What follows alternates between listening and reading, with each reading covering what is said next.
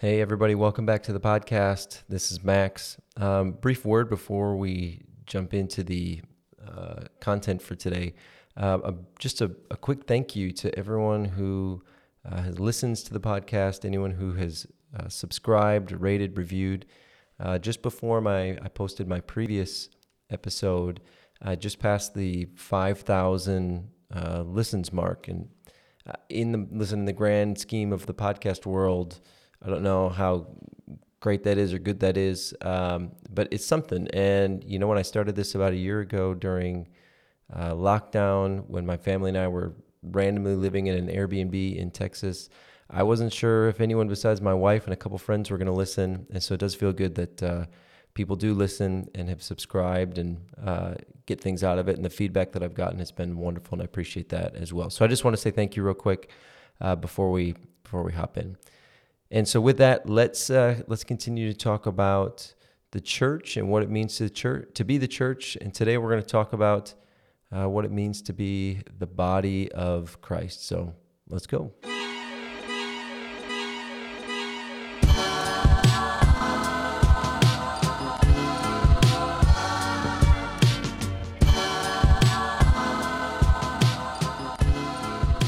Okay, so the body of Christ. It's probably the most famous metaphor uh, for the church in the New Testament. I mean, you can't go a Sunday service without someone referencing it, whether that's in a song, a sermon, or just in some offhanded remark, you know, made while the offering plate is being passed around or announcements or something like that. The church is to be and is the body of Christ. And there's, I think, good reason for this fame. Um, it seems to be Paul's favorite metaphor for what it means to be the church. He uses it all over the place. Um, the two main places he uses it are in his letter to the Romans and Corinthians, and it makes a, a, a an appearance in a bunch of his other writings as well. Um, but he has these large sections in Romans and First Corinthians devoted to the body of Christ. And it isn't just that he uses it that is impressive or I think should make us take notice.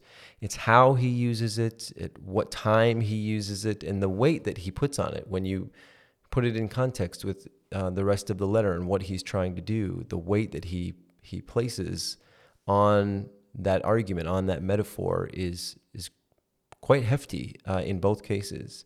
In each of those letters, the image of the church being Christ's body is used at an, an absolute crucial point in his argument. In his letter to the Romans, the image comes uh, at the his kind of pivot point in the whole letter. He's just spent 11 chapters laying out this theological treatise of sin and salvation and God's redemptive work in history and Christ and eschatology and election and God's mystery and all of these things. And in chapter 12, he makes this pivot, and the pivot is his big, uh, using air quotes, his big therefore.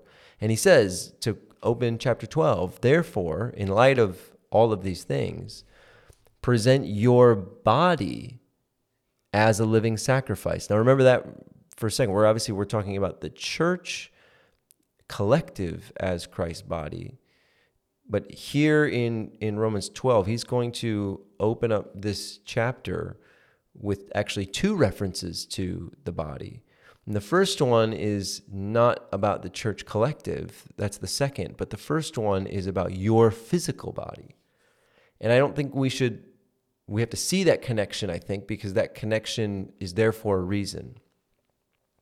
And so everything, so the first one is your physical body, and the second one then that he goes on is you know, don't think of yourself more highly than others. Remember that you are the body of Christ. And he, and he goes on from there. And everything that Paul continues on from there and continues to exhort the church to do to love their neighbor, uh, to obey the government, to not repay evildoers with evil, to care for their brothers, all of these things, and so on and so forth. He lists a whole bunch of things uh, starting in Romans 12 and then going on through 13 and 14. All of these are built upon that, that first image of us being the body. And that your body, your physical body, your skin and bones body belongs to God because you are part of his body. Meaning this, and here's that, that link and why we need to see that Paul uses the word body to talk about your individual physicality and your, uh, you could say, theological, ecclesiological identity as part of Christ's body, is that your physicality is now the manifestation of Christ's, of His. That your actions, words, gestures, humility, everything that He goes on to say, your love, they are the physical incarnation of the body of Christ. As one musician puts it, Christ has no body but yours. And that is a lot of weight to put on a single metaphor. That it's not only your ecclesiological identity, it's this physicality, it's this singularity. It's your body is Christ's body because your body is part of this larger group that is collectively the body of Christ. And but Paul doesn't seem for all of the length that he puts in, it's a, it's a hefty section. And then when you really actually consider that the role that that opening section in Romans 12 is playing in 12, 13, and 14 in particular, um, it, uh, those whole that whole section, those whole three chapters, is really built on that. That whole thing is in a theological um, unwinding, so to speak, of what it means to be the body of Christ, to have experienced all of the things that he said in the first 11 chapters. But Paul doesn't blink. Um, he doesn't seem to think that that's too much away because he, he uses it again in First Corinthians in what is probably the, the I think clearly the largest section on being the body, and that's 1 Corinthians 12 through 14, which again is a single literary unit that uh, is obviously about spiritual gifts, and chapter 13 about love is actually about using spiritual gifts to love and love being greater than spiritual gifts. And and those three chapters are about how we're supposed to use our gifts in the corporate life of the church. That's Paul's main point. Uh, is that everything that we've been given from God is meant to be used for the edification of others and to use your gifts uh, for the betterment of others in mind. That that's the point. It's not to serve yourself, it's to serve others. And that basic idea, I mean, I've, there's a ton that we could say about 1 Corinthians 12 through 14. But that basic idea that your gifts that God's given you, uh, the way that you're to use them in the group is for the betterment of everyone else. That basic idea is built on, again, the metaphor of the body. And so this three chapter literary unit is Paul systematically building a case about spiritual gifts, about the work of the Spirit. And the way that he does it is in, by employing the metaphor of the body. And so, what does it mean then to be the body of Christ? Again, there's a ton that we could say, but there's something particular that I want to put my finger on here. And we'll get there in just one second. But what does it mean to be the body of Christ first? Well, it means that we are one. You, the listener, me, the speaker, right now, that we are one, that we belong to each other, that we are interconnected in a way that honestly should terrify us more than it does, that we need one another, that we're indebted to one another, and that we exist to serve God and each other. No one, Paul says, ever hated his own body. You shouldn't either both your physical body and Christ's body, of which you are.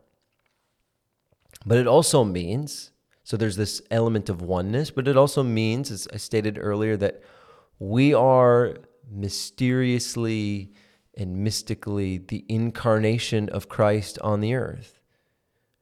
In Ephesians, the very end of Ephesians 1, Paul employs this language again when he describes Christ as the head, that's body language, the church as his body, his fullness, by which he fills all things everywhere with himself. Or some translations will say all things every uh, he fills all things in all.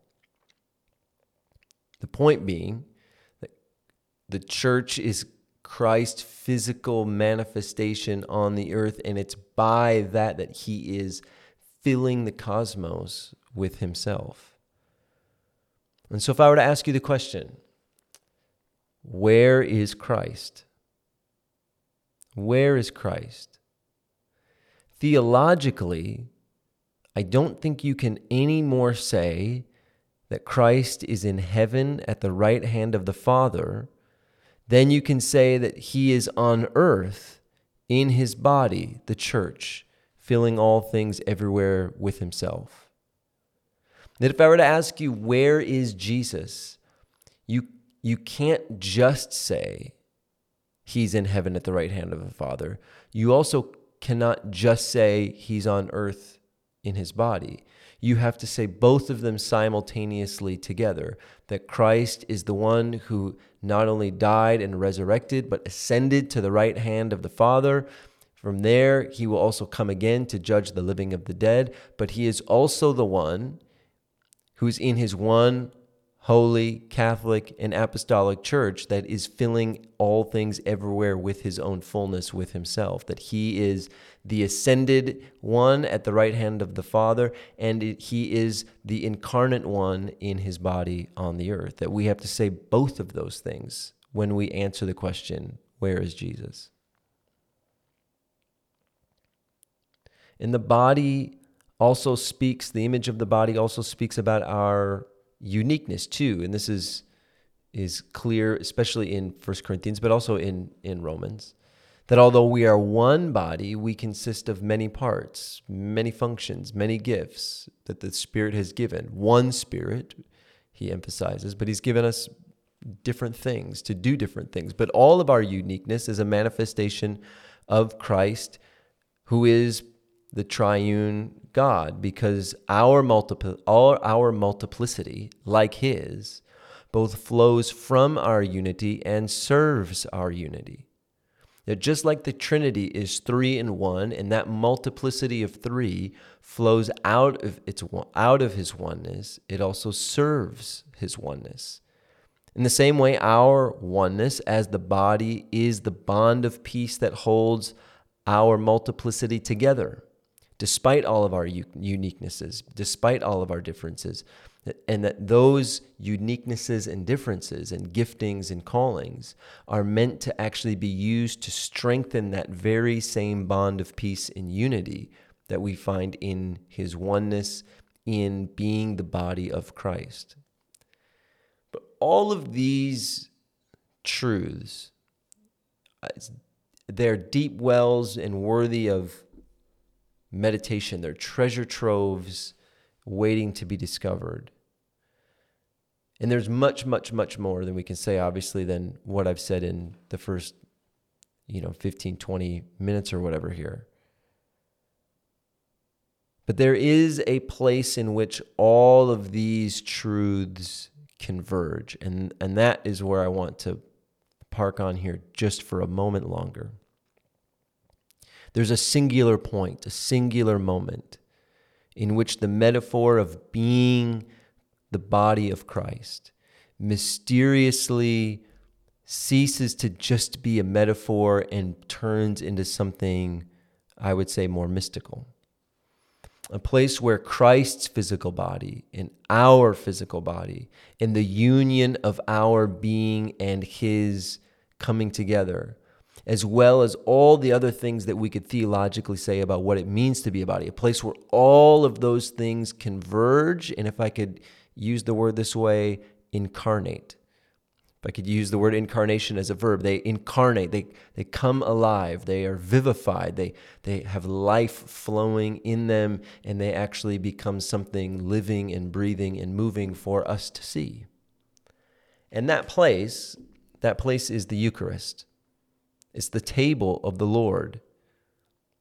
It's at the table of the Lord that the body of Christ partakes of the body of Christ in order that we might become the truer body of Christ.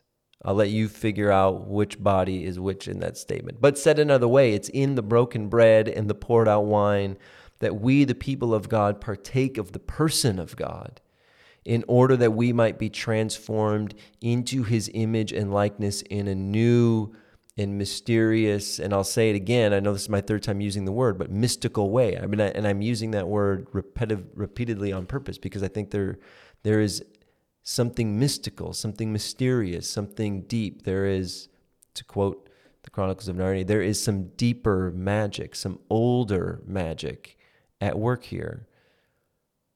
And that's every time we come to the Lord's table. And at the heart of the Christian faith is our faith in the incarnation of Jesus, the death of Jesus, the God man, the one who always has been coming to us as one of us to rescue us from sin and death. And he does this through his own death so that we who are held captive by death and the fear of death may be free from it. And he now holds the keys of death and hell, so that now even death and hell are filled with Christ. And the way in which Jesus chose to enact that story and those truths, and the way in which we, as the church for 2,000 years, have continued to do, continued to enact that, is in the breaking of bread and the pouring of wine. It's in the Eucharist. It's in the priest and the, or the bishop saying, This is my body broken for you. This is my blood poured out for you. That the bread broken is the body of Christ broken for us and given for us, given to us, I should say. That the, the bread of that the bread broken is the body of Christ broken for us and given to us, so that after eating we might become the body of Christ broken and given to the world. So that the Eucharist is this participatory enactment of what it means to actually be the body of Christ. And as my friend and previous guest of this podcast, uh, Glenn Packiam, says, he has a, a book by this very title that we are now the ones who are blessed, broken, and given. Just as Christ took the bread and blessed it and broke it and gave it, when we participate in that, when He hands us that bread and we eat, and He hands us that cup and we drink, we now become that bread. We become His body that is blessed and broken and given now for our neighbor, for our enemy, and for the world.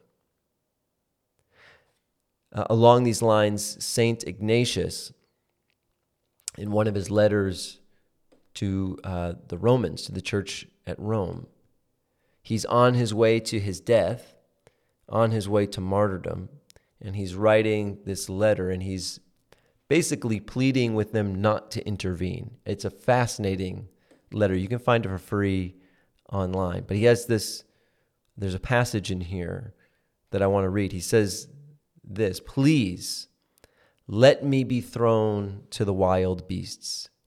Through them I can reach God. I am God's wheat. I am ground by the teeth of the wild beasts that I may end as the pure bread of Christ. So Ignatius, he is he is seeing this connection between the Eucharist and his own physical body.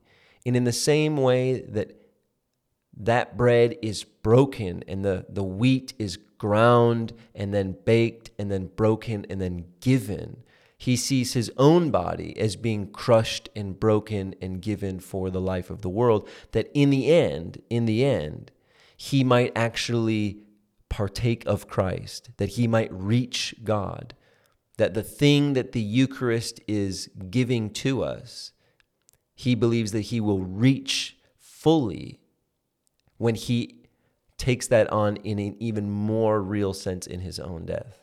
That's just a fact. I just can't get over that way of seeing your own life and thinking.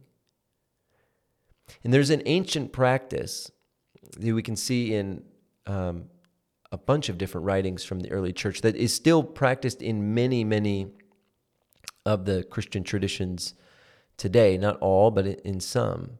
That highlights the convergence of Christ's physical body and our physical bodies and our being and becoming his singular body composed of many parts. And that is the practice of eating from one singular loaf and drinking from one singular chalice. And if we read the story of the Last Supper carefully, what we see is that a singular loaf of bread is passed around and broken, and likewise, a singular chalice of wine is passed around and, and drank from. And that small detail was picked up by the early church, and again, is still practiced by many traditions today, and has always been that they will take of one loaf and ba- and break it, and everyone will eat from that lo- that one loaf. And so that everyone comes forward to the priest or to the bishop, and that same loaf is continually broken over and over and over, and everyone eats from the same loaf. And it is a, a way in which everyone in the congregation is participating in this act and uh, of, of faith and really of almost prophecy, of embodying their being the body of Christ and also eating of the body of Christ in its singularity the statement is that Christ has one body and that we all partake of that one body. And likewise, when that bread enters their stomach, they all become one body. And so the singularity of the loaf and of the chalice become this living enactment, this living symbol, which the Holy Spirit infuses with his life and with his presence. And so that we eat of one body as one body, and then as we eat, we continually become one body. And I'll end with this another quote from Ignatius. He says, Come together in common, one and all without exception in charity, in one faith, in one Jesus Christ, who is of the race of David according to the flesh, the Son of Man, the Son of God so that with undivided mind you may obey the bishop and the priests and break one bread, which is the medicine of immortality and the antidote against death, enabling us to live forever in Jesus Christ. And so, this coming weekend, as you go to your own service, as you go to the church, as you think about this through the, throughout the week leading up to that, Think about being the body as part of the body, partaking. If you're going to take the Eucharist, partake of the Eucharist this weekend, becoming the body as you partake of His body. But what it means to for us to be the body is not just this mystical illusion or metaphor or image. There is physicality to it. There's physicality to it in our own bodies, what I said about Romans 12, and there's physicality to it in Christ's body, in the fact that he had a body, in Christ's body, in that that's now in a loaf of bread in which we eat, and that all of that physicality converges in our own bodies again when we eat of it, that we are partaking and eating of physical bread that is his body filled with the Spirit, and we then become his body. And I, I want to just end by just highlighting again that physicality. That even this weekend, as you go to gather and to worship and to sing and to hear preaching, may you, in a new way, be filled with a sense of being part of the body of Christ. And so, with that, I'll say thank you again for listening, for subscribing, for leaving any kind of review. If you ever have a question or want to submit a, a topic idea, you can uh, email me in the uh, show notes in the description below. Would love to hear from you. Thank you so much for listening, and we'll see you next time.